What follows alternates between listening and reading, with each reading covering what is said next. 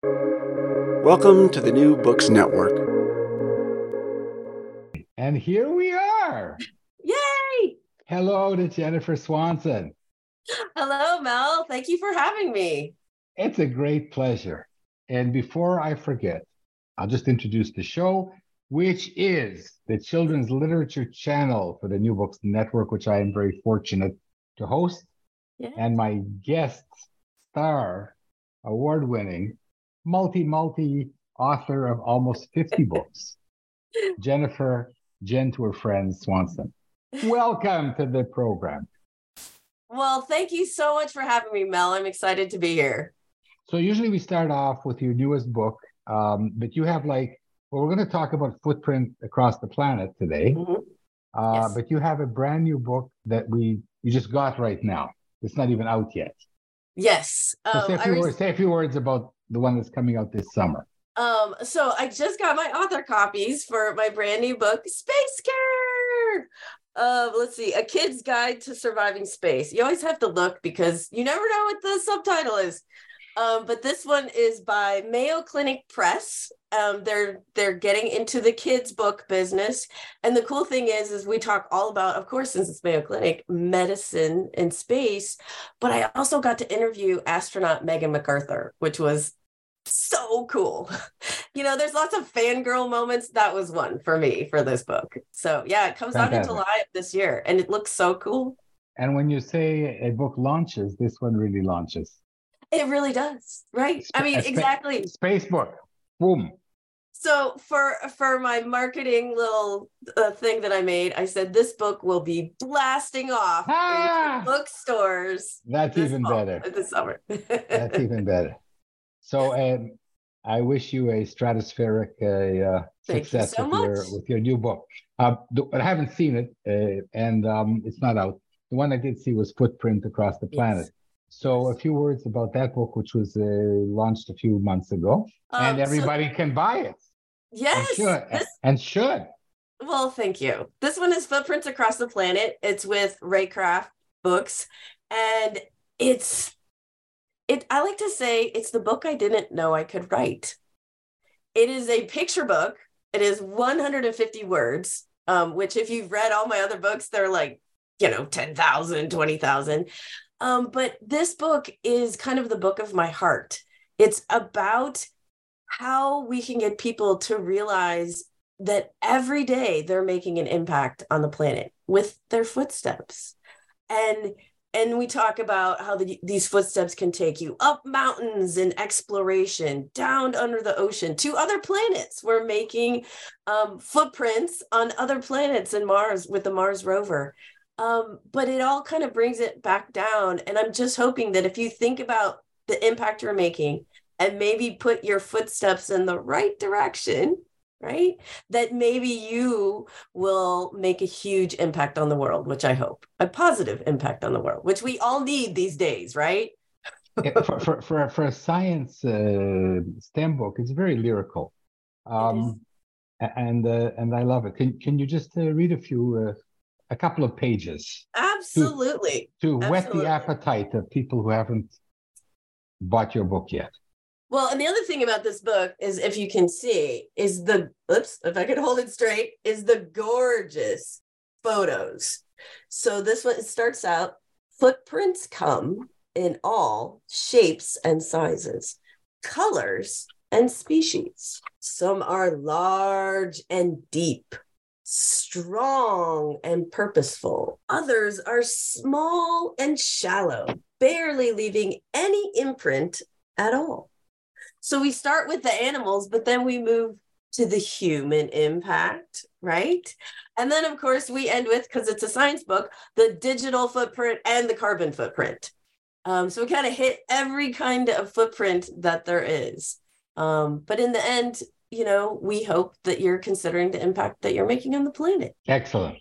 So um, let's uh, now we're going to uh, go all the way back to uh, little Jennifer uh, Jen Swanson, um, growing up in a in a town called Washington, but not the Washington we know. Correct. I grew up in a small town called Washington, Illinois, which is outside of Peoria. Um, and that town was you know, it's funny. You look back on it, and I'm like, it was magical. It was a very small town. We had like, I think, 10,000 people. You could ride your bike around the town. And back when I was a kid, you could do that, right? Like you would, you would have breakfast, and in the summer, your mom would be like, see you at lunch, and off you'd go. Um, but the cool thing is, is that town was filled with a, with creeks. So we had a creek in my backyard. Can you guess where I spent most of my days? In the creek in the creek. And it was my mom was always like, don't get wet. Sure, mom, I won't get wet. um, I did all of my science experiments through my grade school. You know, you'd have to do these projects from the creek. I learned about paramecium and amoeba, amoeba and erosion and rocks. Um, and I just loved growing up there. There was there were trees and forests everywhere. So I felt like I was surrounded by nature when I was a kid. Um, and I was out in it all the time, all the time. but but now you live in the, in a city. And now I live in Jacksonville, Florida. Yep, which we're close to the beach, so that's good. Um, yeah, I I do miss my small town growing but up. Did, like when you say you grew up in a small town, did you milk cows and do other things like that that people so, do in small? I know. So our, we did have a town, like we had a town square and whatever. And no, my father worked for Caterpillar Tractor Company, but I had friends because our town, you know, like that would bus in. They had cow farms. Some of them had pig farms. They grew corn. So that was kind of all around us.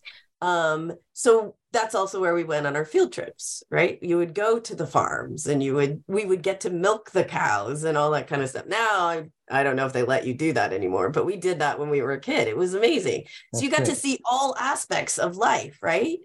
Uh-huh. You know, while, while you're talking, um, I'm thinking about your dad and the Caterpillar tractors yeah. and and their footprints. Oh yes, actually, I, I another I book, went, Jennifer, another book. It is. I went to Peoria for um, the Sun Foundation, which is a ecological amazing conference all day where they talk to kids about ecology. And it was in Peoria, and Caterpillar has built this visitor center, and they have one of their mining trucks.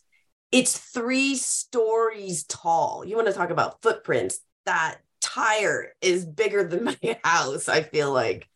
Uh, it was amazing. It was so fun to be back there. I was like, I grew that, up with that, all of this. That would be a great book, but I mean, it's like um, it's a bit of a uh, Damocles sword here because the biggest footprints are the ones that may damage the world, and uh, these are the mines that we need for our overconsumption uh, it, of, of daily uh, consumer products right. I mean that and and that but that's kind of what living on the earth is about right? You have to balance how you do it. And i know companies like caterpillar are very green.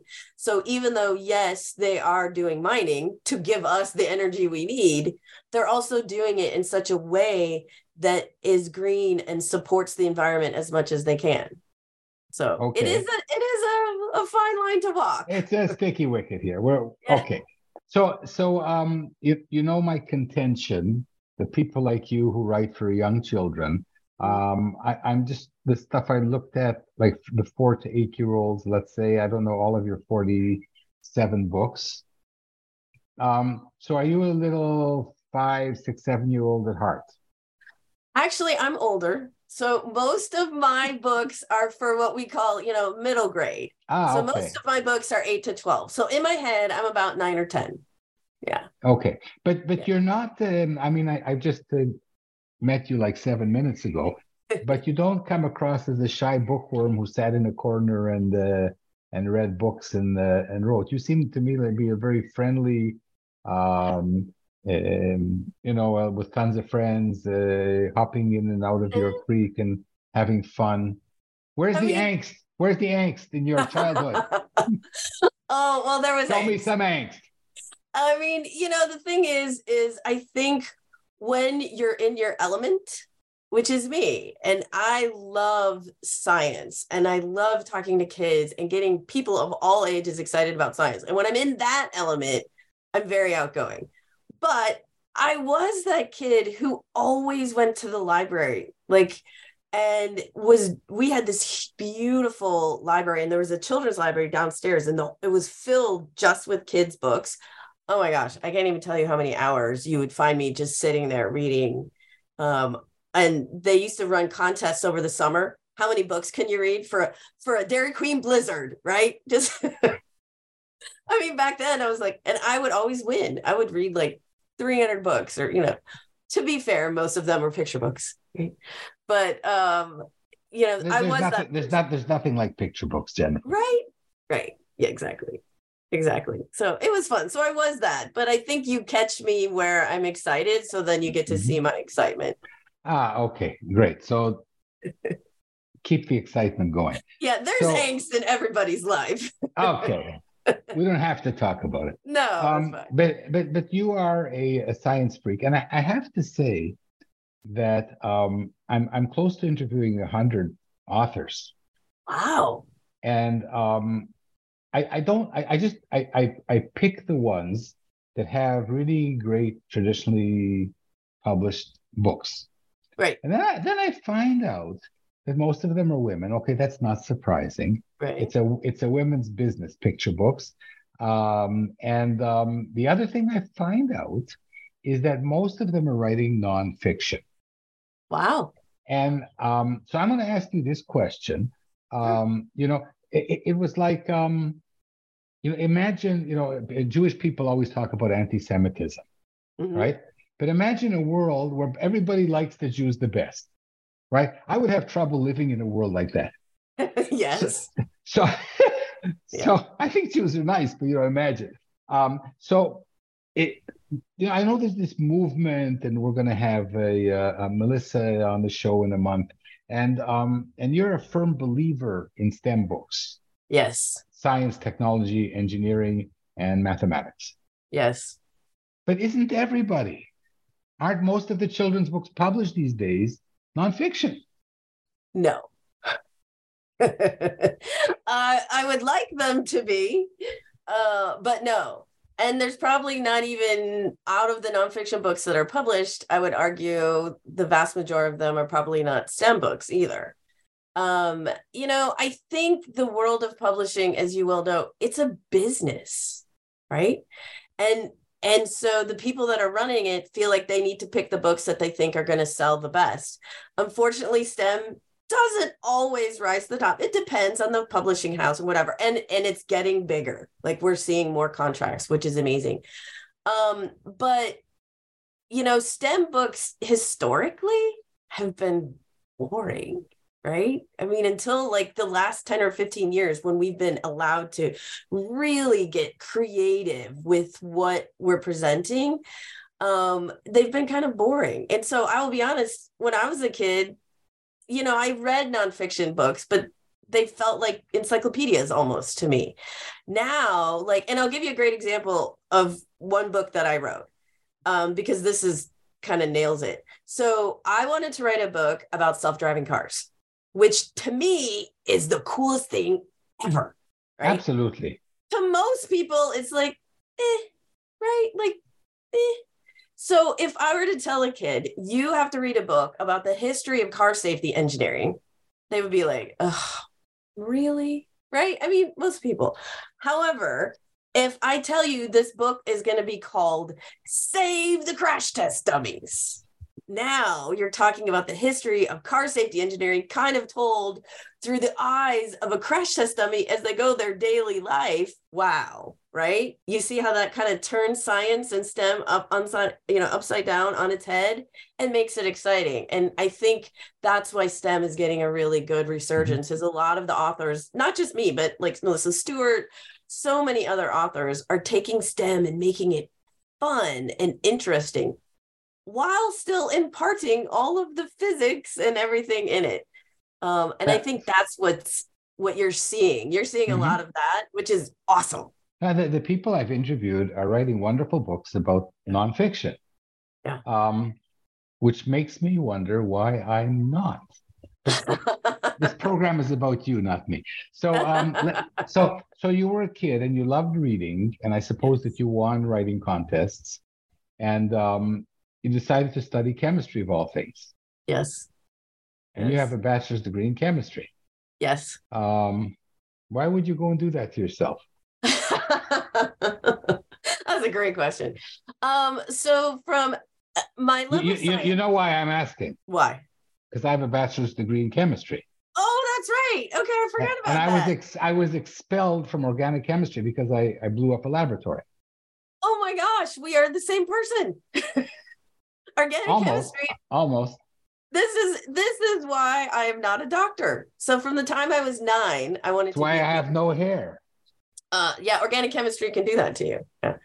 um so from the time i was nine i wanted to be a pediatrician and yeah i mean i wanted to be a doctor and then when i was in high school sally ride went up into space and by that time i wanted to be an organ transplant surgeon astronaut now how all of those mixed together i have no idea i was 16 17 and this is what i wanted to be so um, I was like, I'm going to be a doctor. Well, then I ended up going to the United States Naval Academy, Yeah. which Why- which was an why- why- amazing school. Why did you do that?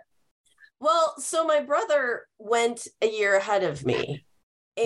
and um, like I was all set to go to the University of Illinois. I had gotten into the pre med program, and then my parents, um, when you're at the Naval Academy, you have to do indoctrination training. You know, like you do training for you do what we call plebe summer, where you you do the military training. And at the end of that, you have a parents' weekend. And my parents were like, okay, we're going to visit your brother as a family. And I was like, you know, 16. I was like, I can totally stay home by myself. And they were like, no. And so that, you know, me, sulky 16 year old rides in the car all the way out there. I'd never been to Annapolis, Florida.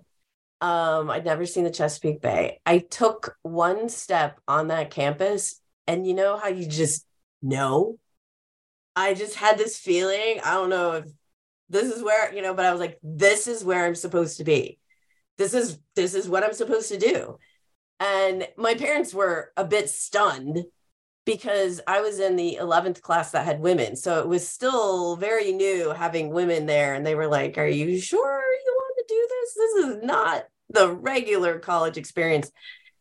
And I loved it. Um, but while you're there, everybody who goes there, including the history and English majors, takes three years of engineering. So I took all of the chemistry classes and the labs along with three years of engineering, plus all of the military classes that you had to take. So, uh, yeah, that's, and then organic chemistry and I. So that's probably what my grades weren't. They were decent, they were not straight A's. So I didn't get into medical school probably because of the the MCAT was 80% organic. I remember looking at it. I don't know if you got that far and took or if you were Well, I, I, I never I never wanted to be a physician. Oh my gosh. I, I remember just sitting down. I was all excited. Here's my life, right? And I'm like, oh my gosh, it's all organic. It's that's one of those tests where you go, C, D, A. you make little patterns. that didn't work well, as you clear you can see. but that's okay. I, you know, I think that's a life lesson. And you know, But, but, but if, if, if we start talking about SN1 reactions, you'll know what I'm talking about. sort of.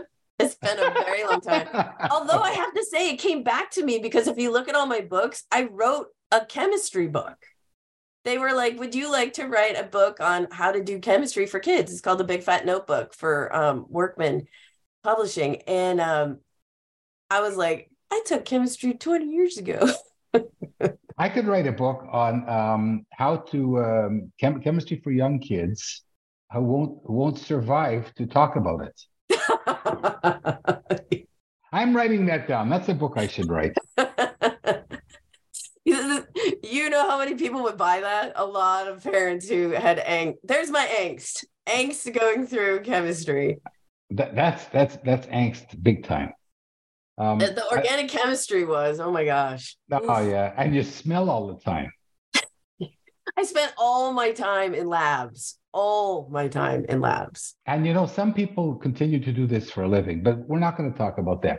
So well, you- you- they're amazing because they can. I'll say that. or they have poor sense of smell. Um, So, so, so Jennifer, you got your bachelor's degree in chemistry. You're in the Yes. Naval Academy. Did you have to serve on ships or something? Um, so I did five years active duty. Um, at the time, women were not allowed on combat ships. So, ironically enough, my first job out of the Naval Academy actually went up to the Naval Academy prep school and taught chemistry. I, I, I'm sure you're the best teacher ever. Well, okay, but let me just say that when you're 22 and you're put in charge of a chemistry lab by yourself, yeah, there there were incidences there. that was probably not the best plan. And let's just say very quickly I had oversight on me. But I love to teach, and that's where I really realized that I love teaching and I love explaining things to kids um and we had the best time there i i really liked teaching and and and so that was a great career move i think for me Okay, so then you finished those five uh, years in the uh, American Mhm. Navy, and then what happened? Um well then i got out and my husband um who's a class of 88 grad from the academy he stayed in we ended up having um a son and then two daughters he was in for about 10 years active five years in the reserve and that's what brought us to jacksonville and then we he got out and we've just stayed here ever since He got out, and you stayed in. No, no, no. I got out first, and then No, you and- stayed in. You stayed in Jacksonville. Oh, we stayed in Jacksonville. Yes, we stayed in Jacksonville. Well, I mean, it's Yeah, you have you have the water. it's sunshine or moving back to Illinois, right? Like Ah, right. sunshine beach. so yeah, it's Okay. been great. So so um, you ended up really n- not being a scientist, but teaching the world about science. So Yes. so how how did you how did you you break into your writing career? That's of course interesting to all of us.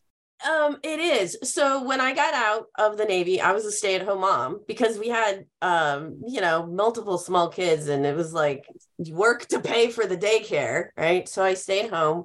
Um, I ended up getting my master's degree in K through 8 science education. So I taught on online for Johns Hopkins University for a while.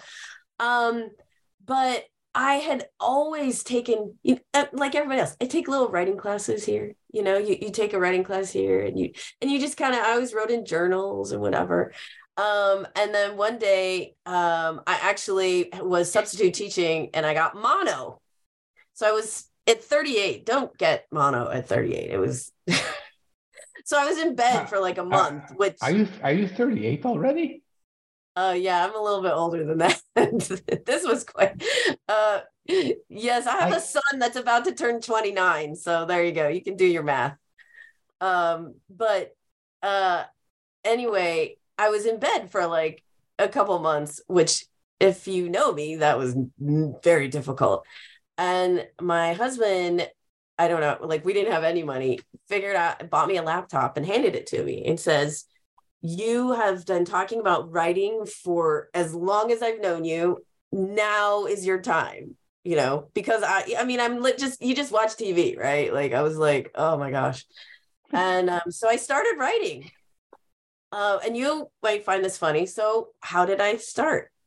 I'm going to write a fiction picture book because they're so easy, Ah, so easy. right? That's what I thought. That's what everybody thinks. It's so easy. We can write Yeah. fiction picture books. So I I wrote one.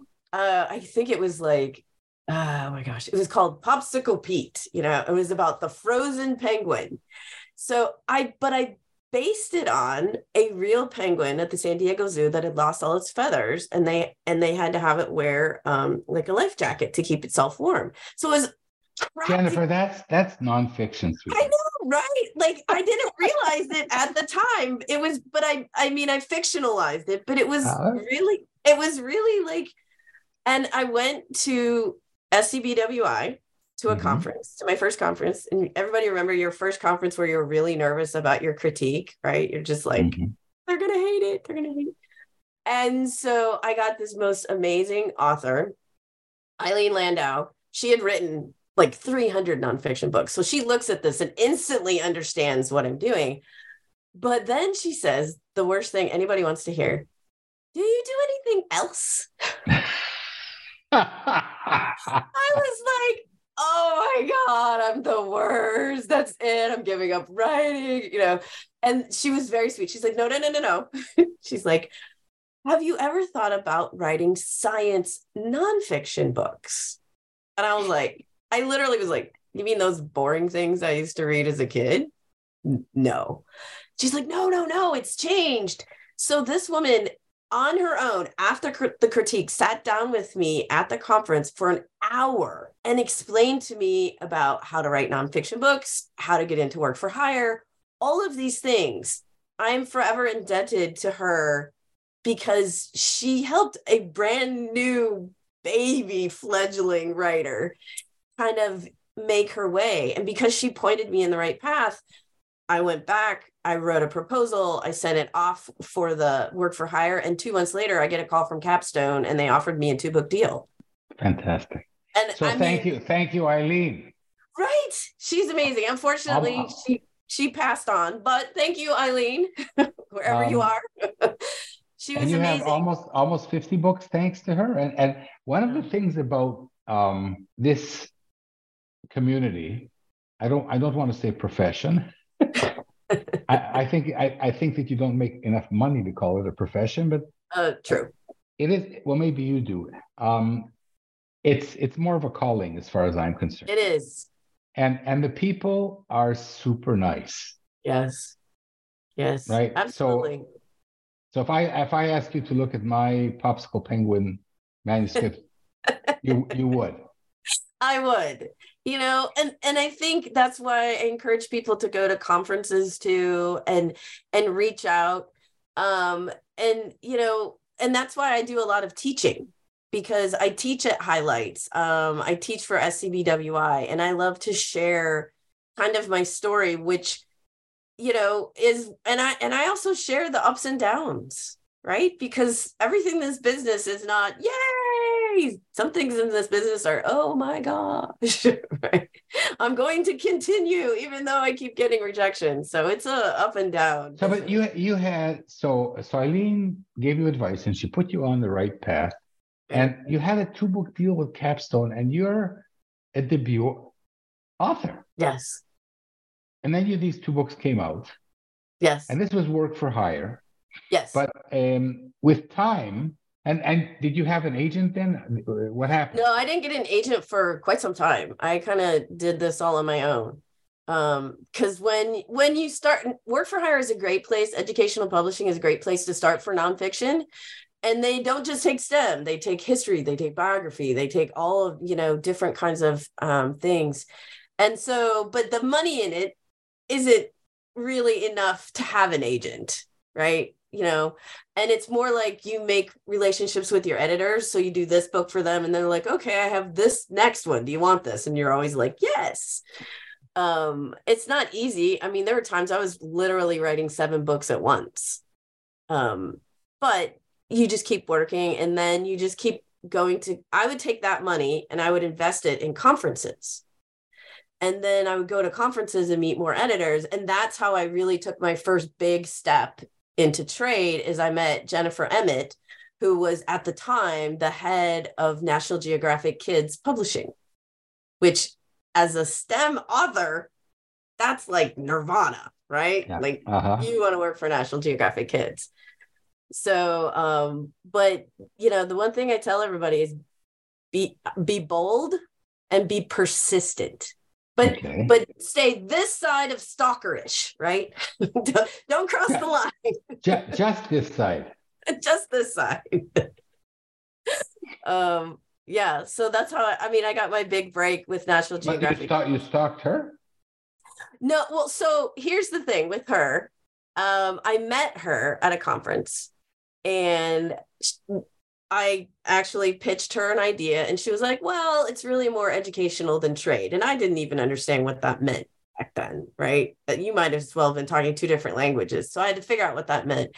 But she did say, keep in touch. And I was like, okay.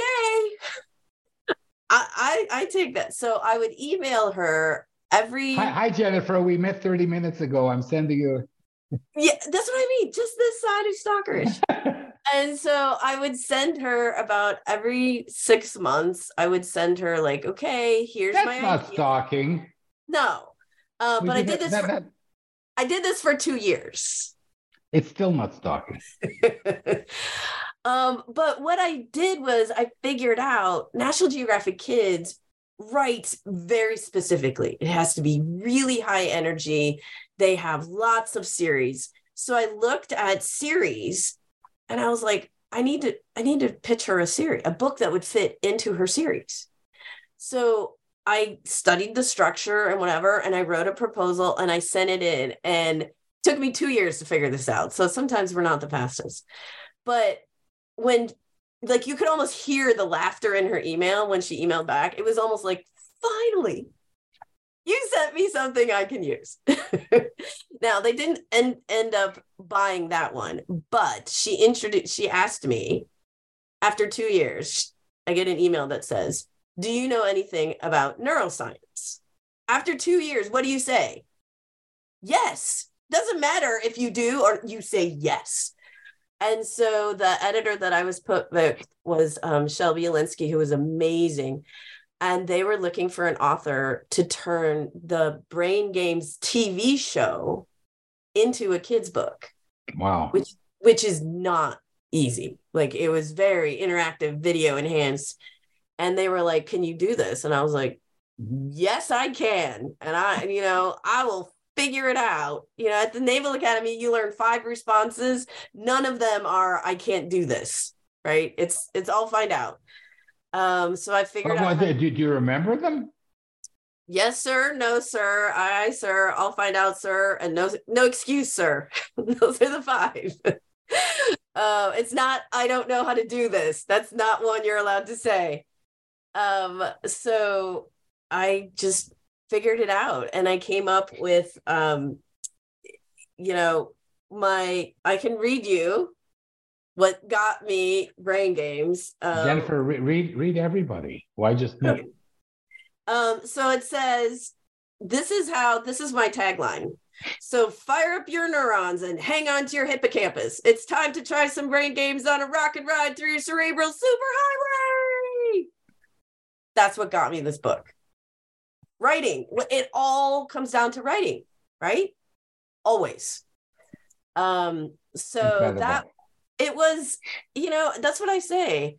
Be bold, you know, not rude. There's a difference, but be bold and kind of go for what you want. What is the most you're going to say? No. I mean, how many rejections have all of us gotten in our lives and are still getting? You and me together? Yeah, It- a lot, probably. With, I even have. with, wi- without you, I'm still in the hundreds. I'm right there with you. I'm right there with you. Okay, so so then um, so then you got uh, an agent based on that success. Um, actually, I didn't. I actually went on my own for quite a while. I didn't get an agent for a couple years after that because um, I was working with National Geographic and I had my editor, and so we develop ideas together, or I'd pitch her an idea. Um, I was submitting to other houses that were open.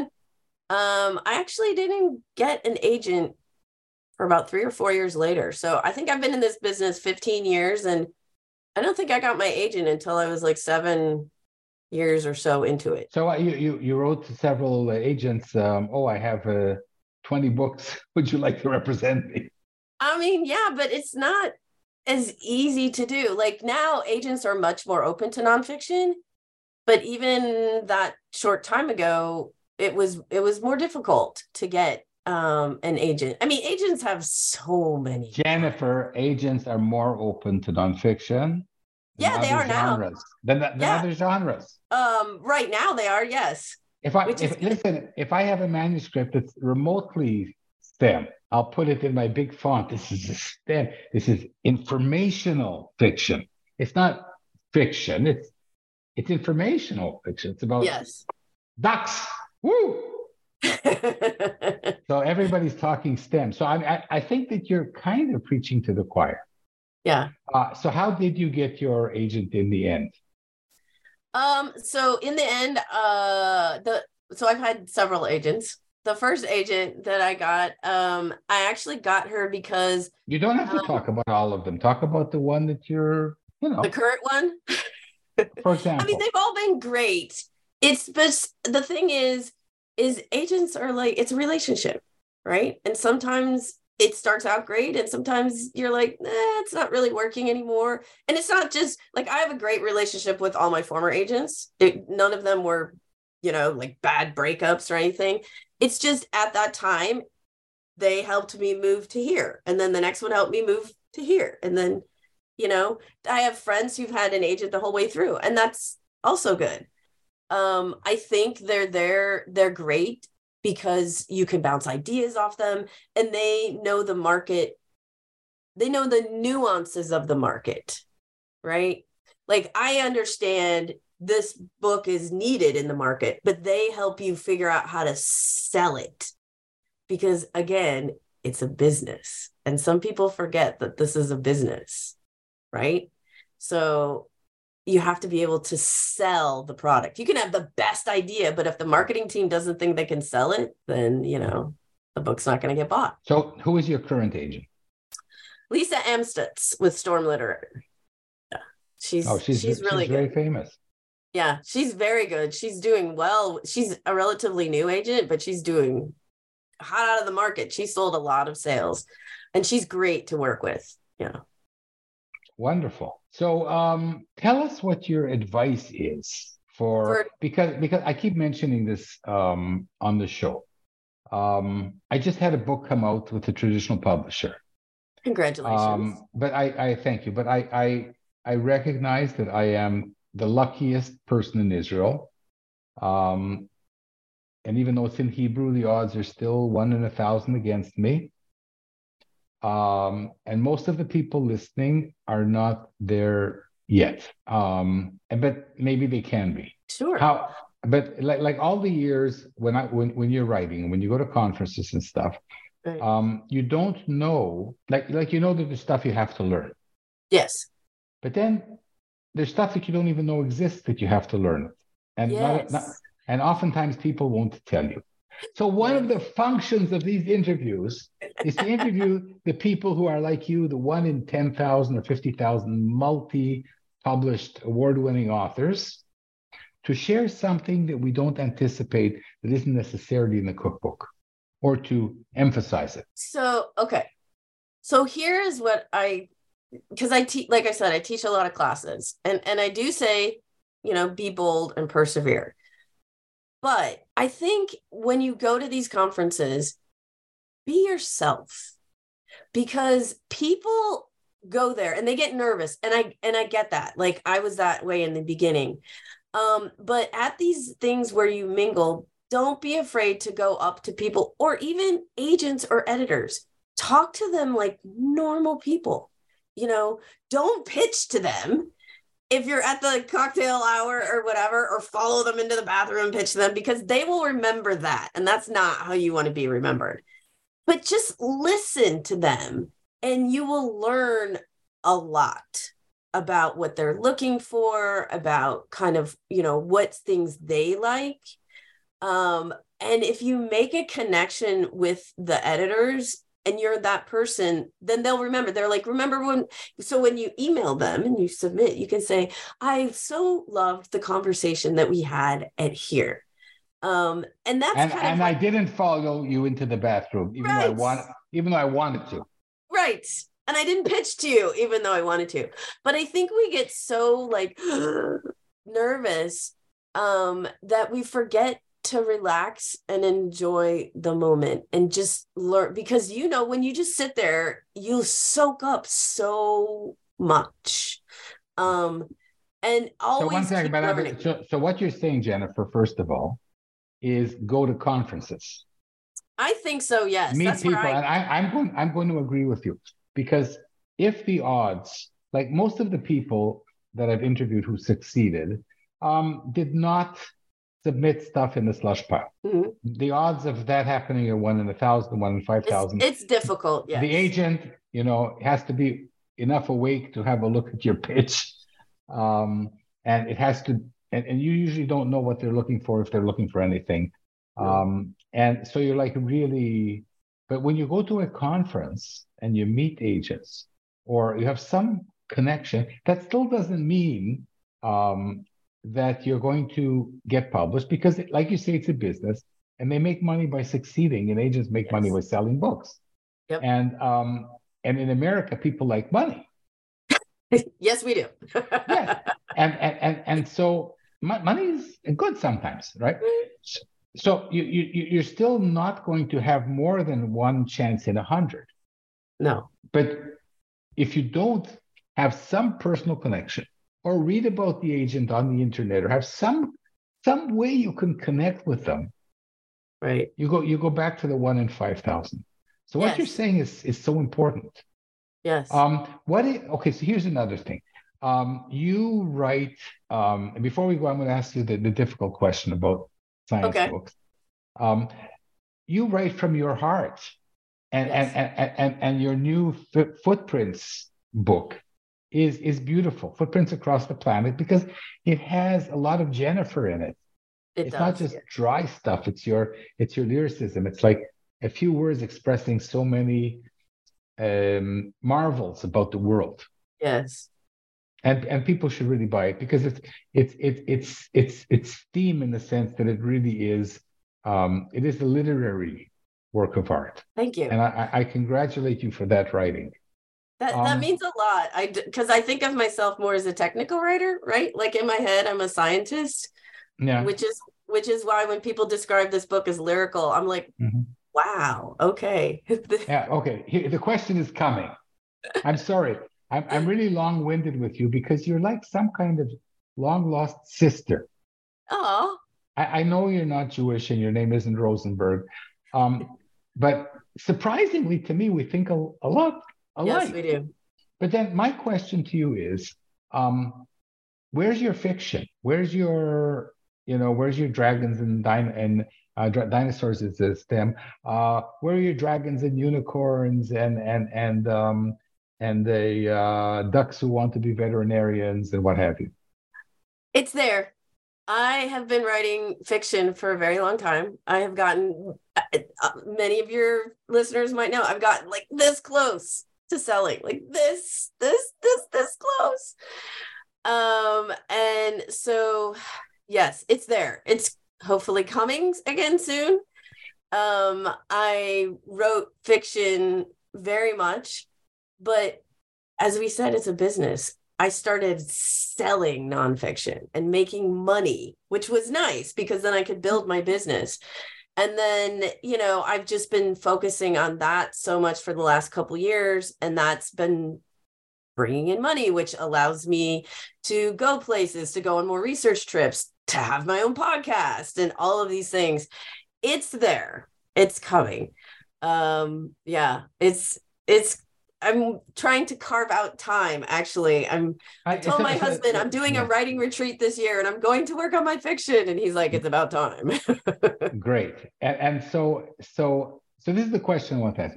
It's not the big question; it's the almost big question. So okay. we tell we tell people to write from their heart, not for the market. To be yes. cognizant of the market, but to write from their heart. So it, where is your heart? Because you are writing for the market. So here's the key what you write from your heart has to fit into the market, and it doesn't always. It doesn't. So, what do you do then? Well, so, okay, let's go back to my Save the Crash Test Dummies book. I loved, I was obsessed with the Google self driving car. Like, I wrote Google constantly. I was like, hey, I could come out there and see your stuff. They didn't respond, right? Like they're, they're like, who is this woman? and it took me a couple years, and I was like, I want to do a book on the self-driving car. I want to do a book on technology that, and if you look at a lot of my books, they're technology that's happening now. And I get a lot of pushback from that, from editors and agents, because they're afraid when this book comes out, the technology will be obsolete that right? was my big question. Yes. The big question. Jennifer, I listen, I, I've written for kids. I've written yeah. science for kids. Um, but science it it, it becomes obsolete. It, it changes. Um, the stuff that we think now is right isn't going to be right in 40 years. That's Yep. my big question. Does that bug you or not? In one word. No, that excites me because, um, and I'll give you an example of this. So this book I wrote is called Beastly Bionics. Oh my gosh, the rad robots, brilliant biomimicry, and incredible inventions inspired by nature. Okay, so this is by National Geographic Kids. Each spread has its own biomimetic, you know. Um, so this thing appeared based on the animal. There's like, let's see, 40 of them. Of the 40 of them, maybe five of them are reality. The other Whoa. 35 are theory. And I pushed very hard for this because editor, and I understand because they're like, well, I was like, look, we need to introduce this technology now because these kids are going to pick up this book and be like, I want to do this. Right. And to me, it's important to get the technology across now. I did a book, I've done a book on nanotechnology, and I'm like, and sports. So here's what I always say the technology will not change. The basis of nanotechnology, the applications will change. Uh-huh. So if you present it in that way, they still It'll- understand It'll the never die. Wow. Right.